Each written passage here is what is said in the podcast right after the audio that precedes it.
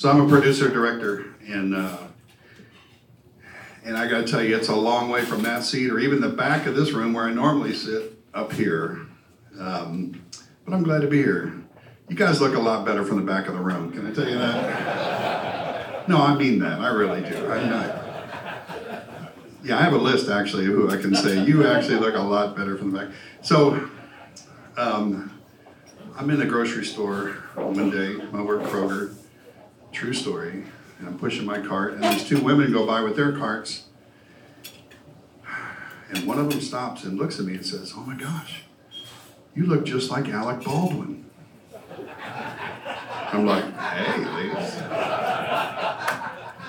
You know, and I'm thinking, Oh my gosh, that, what a compliment that is. This is a few years ago, and I'm thinking, Alec Baldwin. I'm thinking young Alec Baldwin. I'm thinking of husband in Beetlejuice, Alec Baldwin, you know, really young and vibrant. I'm, I'm thinking of Hunt for Red October, Alec Baldwin.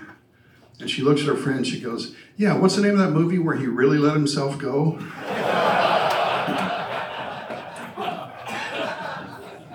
Thanks for that big smile right there. I appreciate it. I'm very in touch with who I am, and uh, and if I wasn't before, that put me there. So uh, I'm very comfortable behind the camera. I'm a producer, director. Been doing that for a very long time. Produced a lot of different events, and um, I can tell you this: this will be the best three hours of your week. Um, you know, I um, because I'm a producer director, I try to stay to the second on time with things, and I think I will. And for those reasons, I'm going to refer to some notes because I'm a producer director, and that's a very mechanical position quite often, but it's also very creative. There's a lot of shiny objects in my life and a lot of stories. I'm a really old guy, and not old compared to a lot of you guys, but. Um, you know, I, I came here first time a few years ago and I thought, wow, look at all these old guys. And then I realized, wow, look at me, I'm one of these old guys. Especially when I look at David Crane and others, I'm like, yeah, I'm, I'm, I'm not that old, but I'm one of those guys. You know. Uh, so I'm glad to be here, and uh, I'm honored to be asked to talk this morning about something that I've talked enough about it over the last couple of years to guys to where I know it resonates with a lot of people in this room. Um, and it's a hard thing to talk about. So uh, I'm glad you're on a full stomach here and it's bright and early in the morning. What a great way to, to kick off our new year. Um, I have a, I, I'm, a thoughtful guy. I think about producing shows. Um, I used to produce a show, by the way, called America's Dumbest Criminals, and I'm glad to see a bunch of you again. That's, that's really good. Back in the corner there. Yeah. Um, I think of years in blocks. Think of times that were really important to me, and I think all of us can think about a year that was critical in our development. Hi, how you doing? Nice to see you. We all just finished our testimony, so if you want to, no, you would. I, I know you, Stephen. You would. So go, go ahead and have a seat. Ten dollar cover. No, no, no. That's it. No, have a seat. You know how to make an entrance. and I think about the year 1969 as being a pivotal year for me. Now that's a long time ago, and a lot of us think about the year we got married or year we graduated. In '69, a lot of things lined up um, to change my life.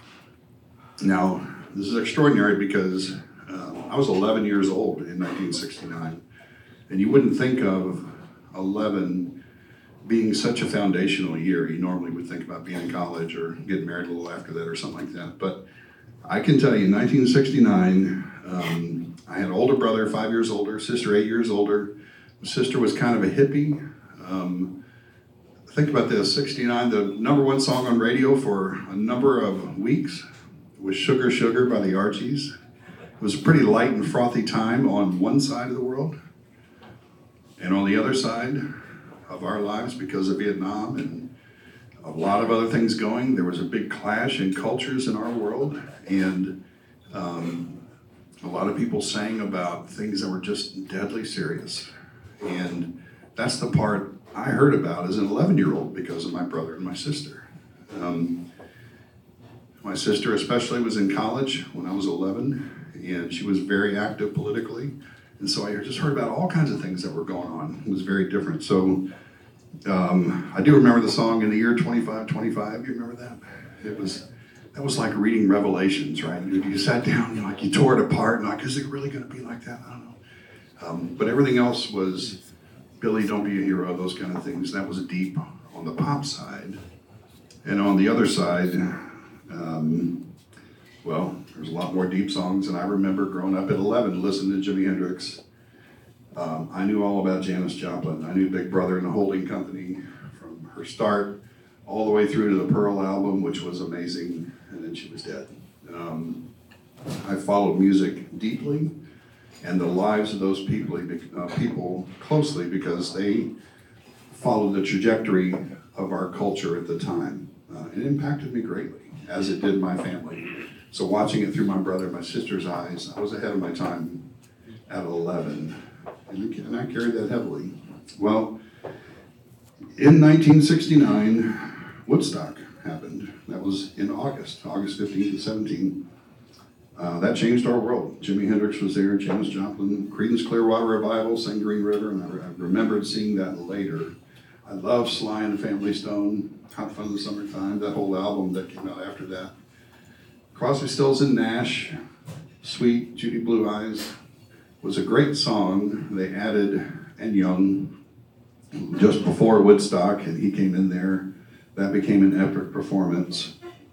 Um, and so lots and lots of people showed up to Woodstock just mainly to check out a society. That became a big statement. And the Archies were singing Sugar, Sugar on the radio. There's, there's a real dichotomy in our world. I was more prone to listen to Eric Burdon and the Animals, sing Sky Pilot. We got to get out of this place. And what was their big song? House of the Rising Sun, I can remember that? So, also in that summer, that was in August. In July, we went to the moon. July 11th, we landed on the moon, and Neil Armstrong took those steps. I was 11. I wanted to be an astronaut. Every 11 year old did. And I have a picture standing next to this behemoth wooden console TV that we have. It's black and white, but as big as a Buick. And I stood next to that while my dad took a picture of each of our kids standing there trying to mimic the same body movement. We just had a different focus. We looked beyond, uh, and the possibilities of what we could see were just beyond our living room. It was crazy. And Vietnam was way over there, and it was, and the Archies were over here, and the moon was right there. It was, it was a weird time to be a kid full of piss and vinegar, I'll tell you. Uh, two other things that summer that impacted my life. Um, we had a lay witness mission at Aurora United Methodist Church. So lay witness mission, if you don't speak Methodist, that's um, that's it's like a pep rally.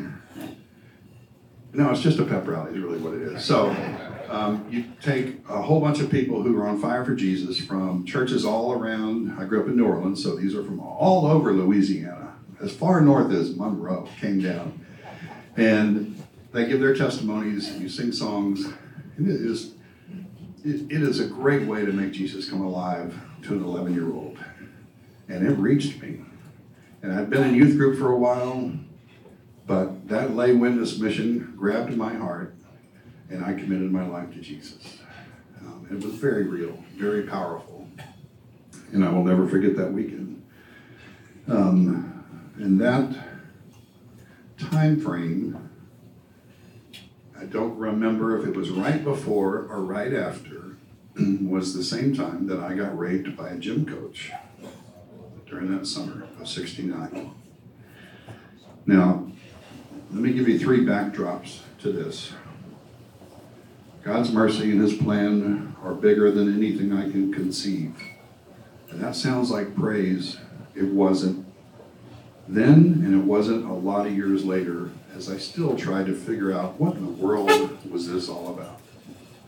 Um, I know everything has a reason and all the platitudes we heard growing up.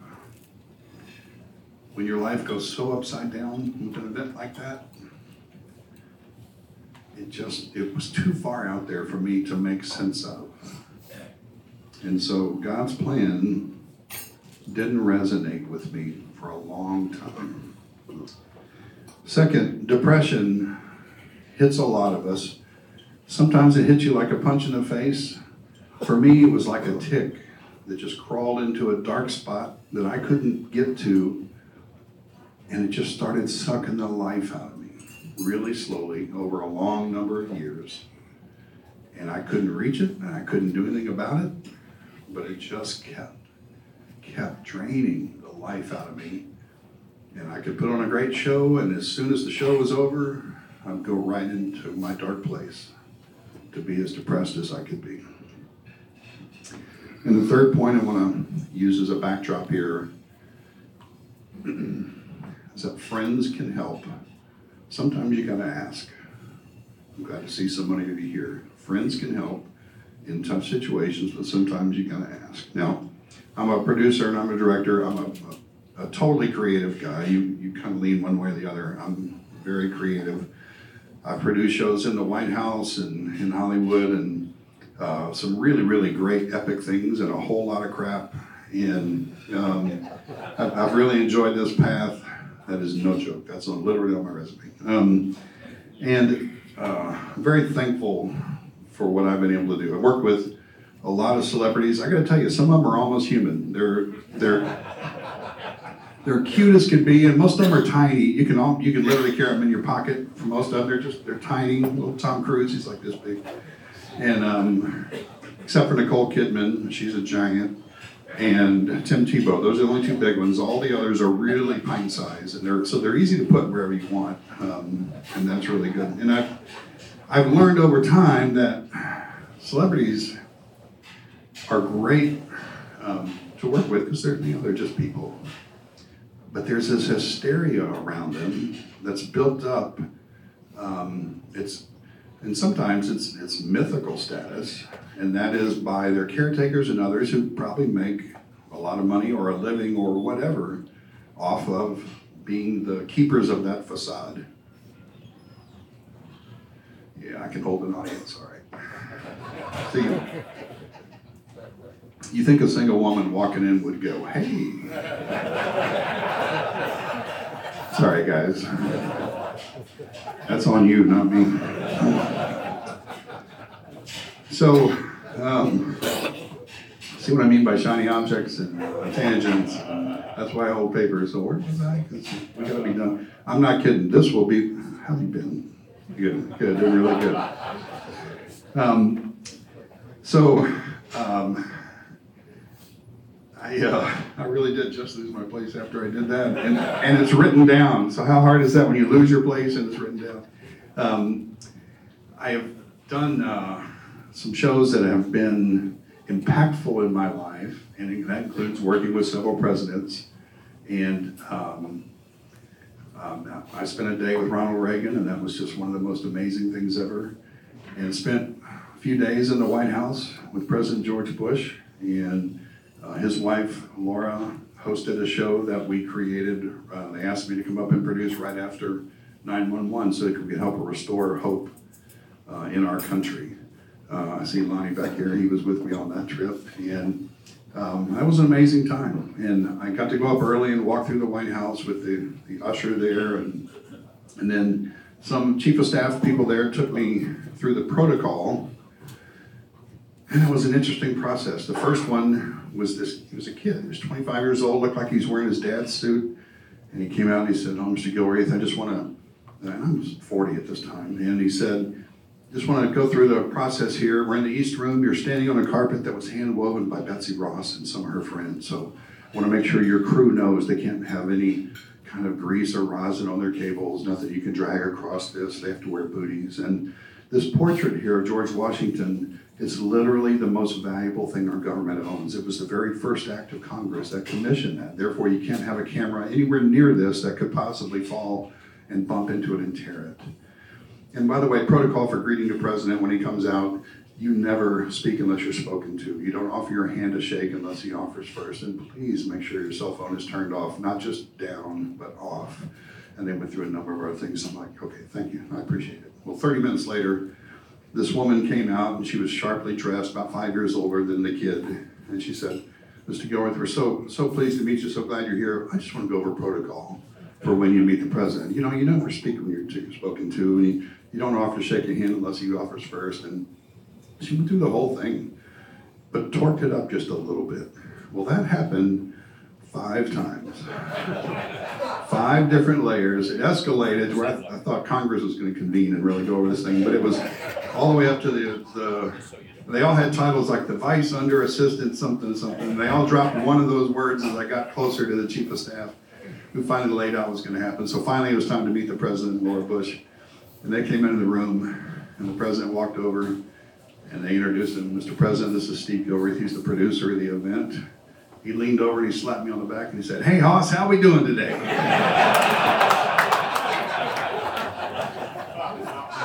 and that taught me an awful lot about politics and people and all that, and the value that these caretakers put on themselves. Yeah. Like, okay, there's a little self-importance thing. Uh, learned a lot that day. So, um, I'll tell you, as a producer, I carry things heavily. I put producers put together all the pieces of stuff. You help people ascend to their platform, and you communicate. Directors um, pompous bunch. Directors typically, I can say that because I'm one too. Um, directors typically on TV, film, you, you tell people how to perform in front of a camera. You, you tell the camera where to point. You might work on lighting and things like that.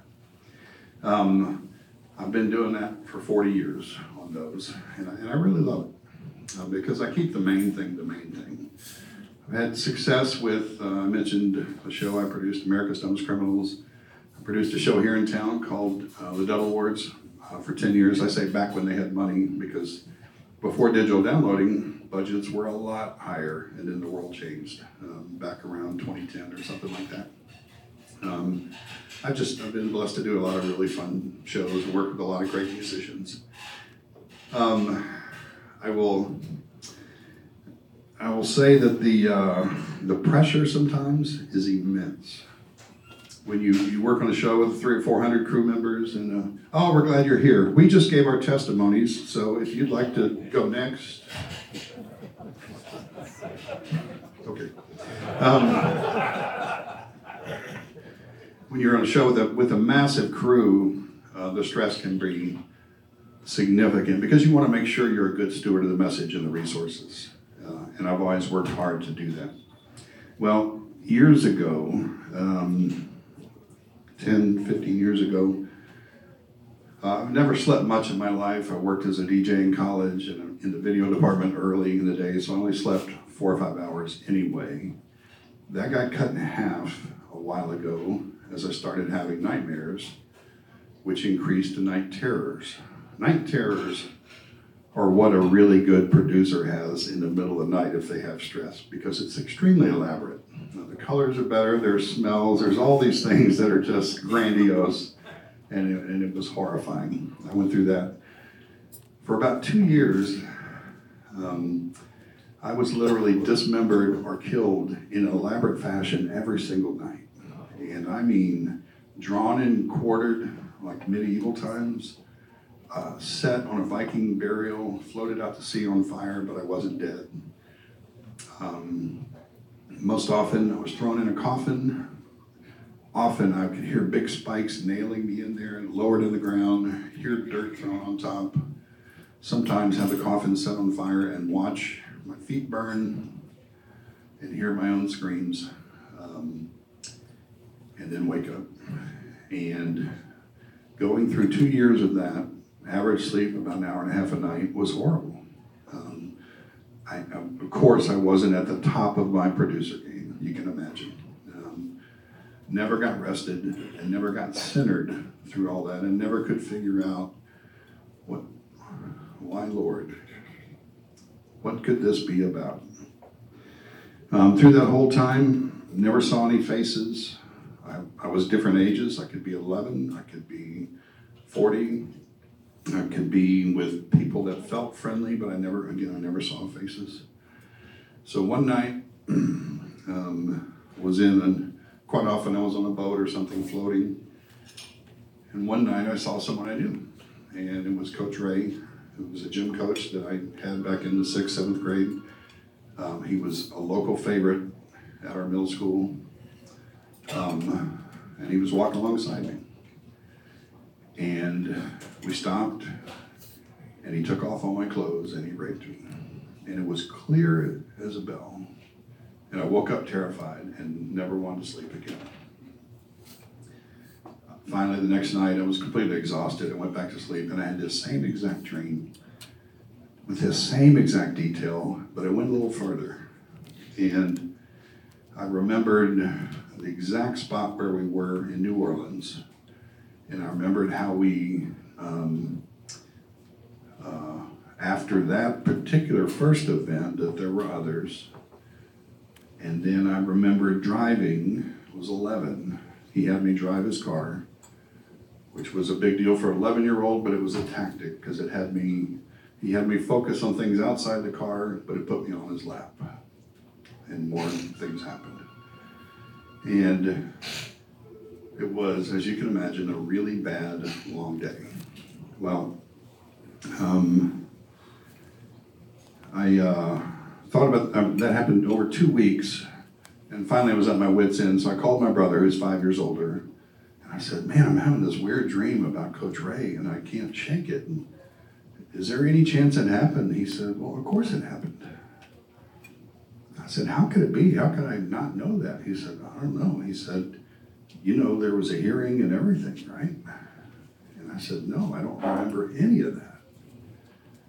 Um, which freaked me out as much as the event was not knowing about the event. Because I've always been in touch with my mind pretty clearly. And um, 39 years later, to have all this come back to me was crazy.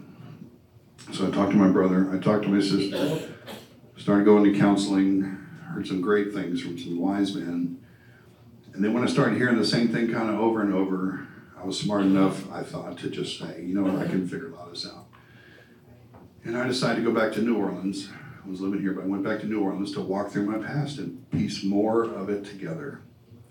And so I drove down there.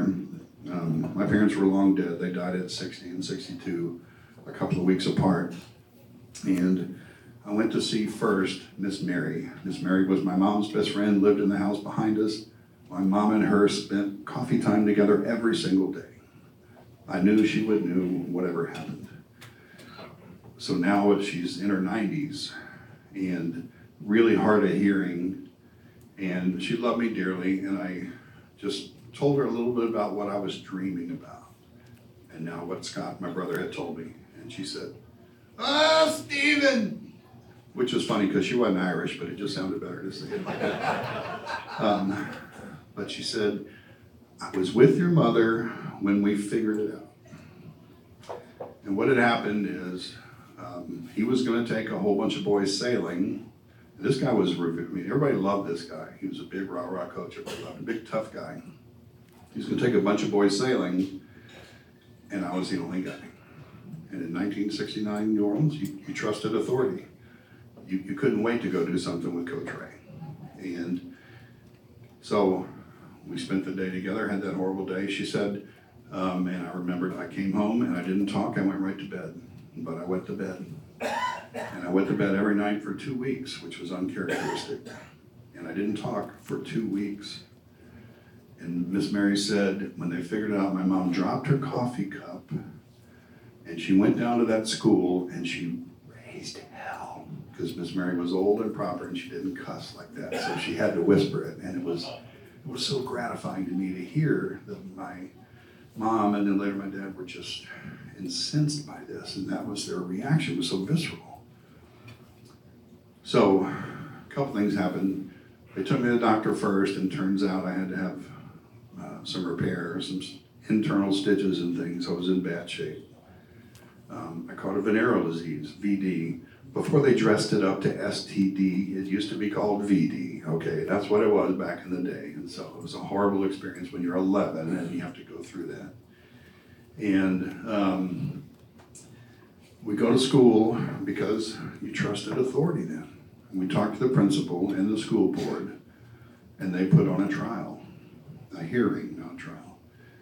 And I clearly remembered in my dreams sitting in the classroom in a chair with all these adults ringing the room and the principal pointing at me and scolding like it was my fault.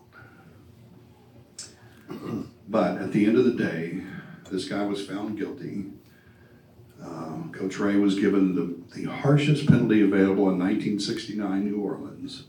He was transferred to a different school across town, and he became my high school football coach years later. And by the grace of God, question mark, I did not remember that event or him by the time I got to high school just four years later. My mind was erased. My parents did, and I remember how on alert they were with him the entire time of my high school career. He was a specials coach, so he only came in on weekends, but they watched him very carefully. A couple of the families around us knew what happened, and he was also a baseball coach, and uh, there were some violent reactions um, by me and a couple other boys when we were asked to come out for baseball. It's like, hell no, um, which was bold talk back then when you're young. And um, so, so that came out as I was thinking, oh my gosh, and I didn't, I had not remembered that for 39 years. Um, exhale, catch up. So before I went, I talked to my daughter, my kids were then teenagers. I think it was God's mercy. They were past the age I was when I was abused. I was 11. So they were all mid teens and late teens. My daughter, who just has a heart that drips sympathy, was 16. And I told him a lighter version of what happened and that I was going to New Orleans to investigate and just get in touch with my past. She started crying and she said, Dad, I'm afraid you're going to kill that guy. And I understood that and I said, Oh, sweet, you don't need to worry about that. I, I, he was old and I assume he's long since gone.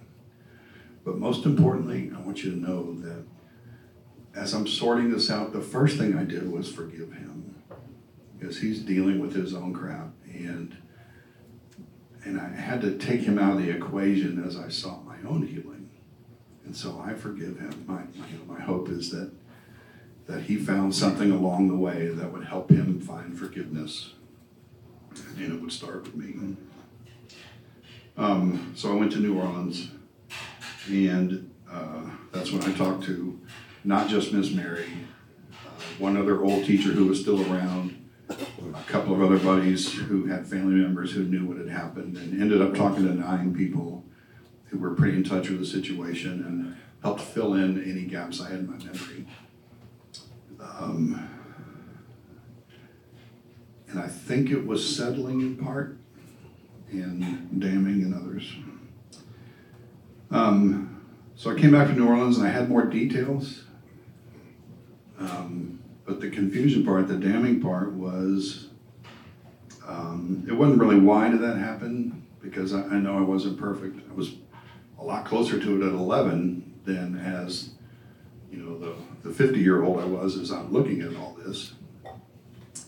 But you know, as an 11 year old, I still understood sin and understood my role in that. Um, but if I'm bliss, blissfully ignorant for 39 years, why now? That was my big question. Why now? Or if this can serve me, why hadn't I stayed in touch with that the entire time? If that could be a platform for me. And I, I just know now that after 10, 15 years of wrangling with this, that it's such a cop out to say in God's timing, but you know what? In God's timing. Because if I couldn't handle it as a kid and throughout, and the world wasn't ready for a lot of that talk, guys don't have a Me Too movement. I will promise you that. Um, and there's a lot of long term damage in this room and with me. And it took that long to get to a point to where I could talk about it. But I was still off center. I lost my equilibrium. I had a lot of depression. I didn't trust my own brain. That is, that's like losing a friend, right? It's when a large chunk of my past was untrustworthy and I went deeper into depression. Uh, I had a nice log cabin out in Nolensville that we were producing out of, and I would just go out there and just sit by myself. And I'd go through long drives through the countryside, this beautiful countryside here. And I didn't even try to sort stuff out. I just drove. It was just a blank slate. Um, and that was a really hard time. And in one inspired moment, I wrote a letter. I made myself sit down and I wrote a letter to some friends. And I told them everything I knew about that situation, but mostly about where I was just treading water, how lost I was. Um, and I asked for a simple thing. I said, if you think about it, can you just call me? Call me once a month. And if you want to, can we have a meal once a month? And then I sent it to 18 close friends. And my wife said, Who in the heck has 18 close friends? I'm an extremely social guy. Can I tell you that? So I might have stretched on like 16 through 18, but I have at least 15 really good friends. And I, um, I, I sent it, that note to some people, and several are in this room, and I'm, they're still with me after all these years. And uh, dang if they all didn't do it. All 18 followed up with me and called once or twice a month and met up for a meal. And you know what that does? It means you can't hide anymore. That filled that next month and the next month. And it changed my life. Um, and years later, a lot of them are still here. These allergies are getting to me. I apologize for them. so, um, 15 years later, now what? Well, I have nightmares, but not near as often as I used to. And I know this for a fact. Um, I'm the sum total of all the events of my life, good and bad. Um, I'm the total of all the sin that I can conjure up myself, and that's a lot, and all the sin that's been put on me. I'm not just that event. I am complicit in uh, enough as well. Um, I look back at when I'm 11 and still wonder why in the world 11, and I know I wasn't blameless or sin free, but I was closer to it. But I'll tell you, I lived to tell, and maybe it's for this moment, and maybe it's to one of you. And I hope that lands with somebody. Um, God's mercy and plan are so much bigger than I can imagine. I don't have it figured out, but I am just moving forward, and I will tell you that has evolved. We're Christians, can we say evolution? Um, that has evolved over the years here as I've come to this recognition on how it has impacted me and how it's impacting others. Now, I know in this room it's likely that many of you have memorized the entire Bible and you're now working on the message version as well. But uh, so you're thinking there's 15 versions, uh, 15 verses right now that I can lean on. And I did through all of that. Um, but I'll, I'll tell you, the older I get and the more, the harder I have to lean, I keep coming back to, Lord, your will be done. It just got simpler for me and more simple and more simple. Um, and through that, I've been set free. I know in, in Galatians 5 1 is for freedom that Christ has set us free. Stand firm then. Do not be encumbered once more by a yoke of slavery. I'll tell you, I sleep a little better now. I find peace here and there. Um, there's moments when the haunting that I have creeps back in and I start over. I thank you, Lord, for getting me here through all you have. Your will be done. Thank you for setting me free, and the clock starts again.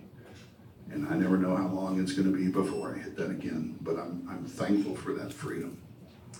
So, um,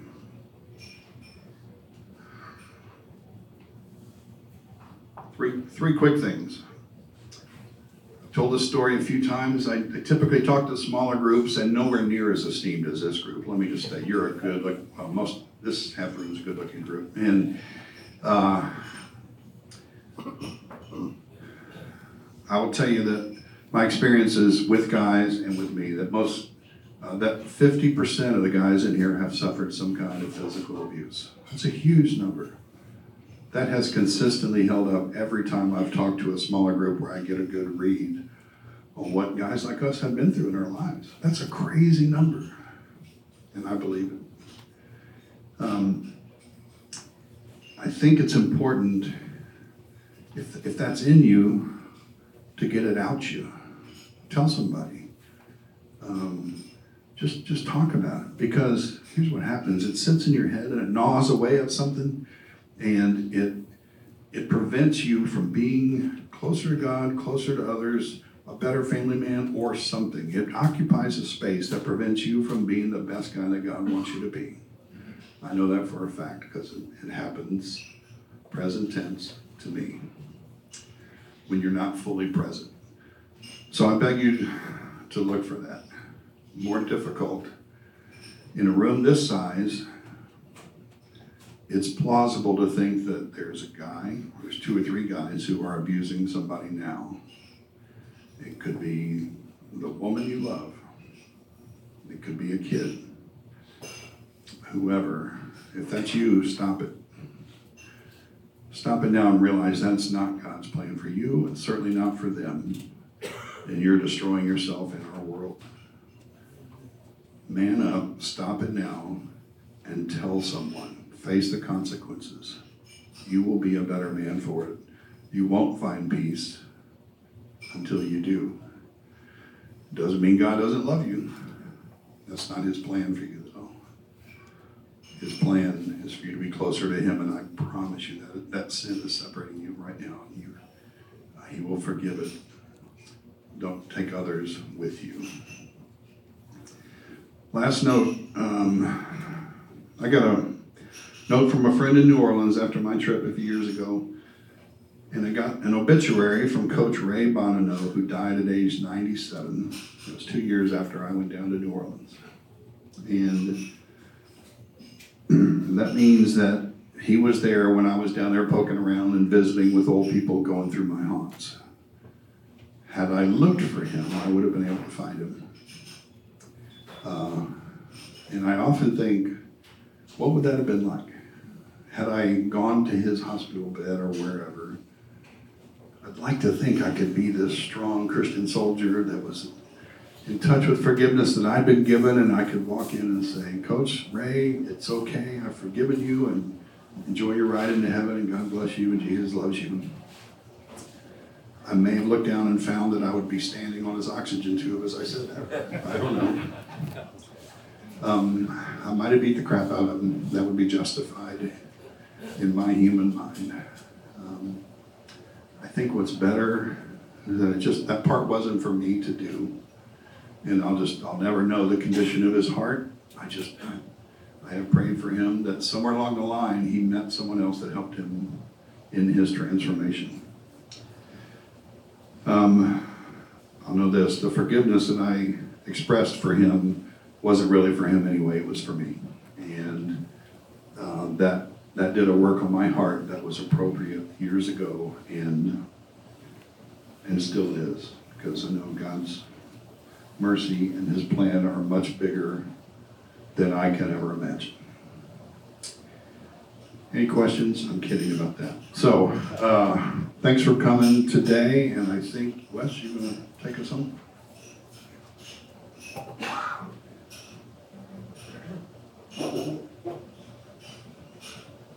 First thing I want to say is, uh, Steve, uh, we see you,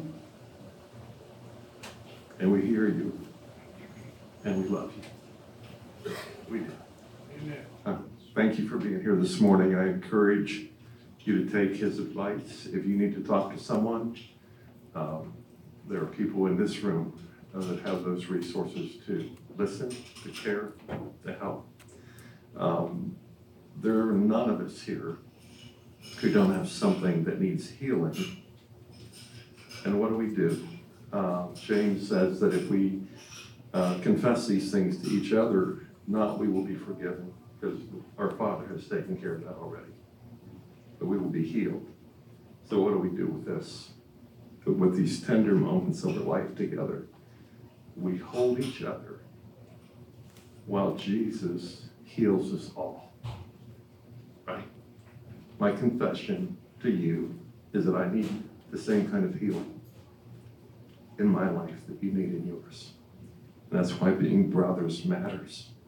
Okay? Um, we got to get out of here, but two things. Leave, leave something on the table for the wait staff. Uh, the kindness of their hearts to come this, early and take care of a group of odd-looking people like us. What a thing. Um, and then the other thing is Steve has written a book called Sell Montana. Mark McFerrin says it's one of the best books he read last year. I think it was the only book he read. Might have been, fair enough, okay. Uh, I asked, I asked Steve, why in the world, uh,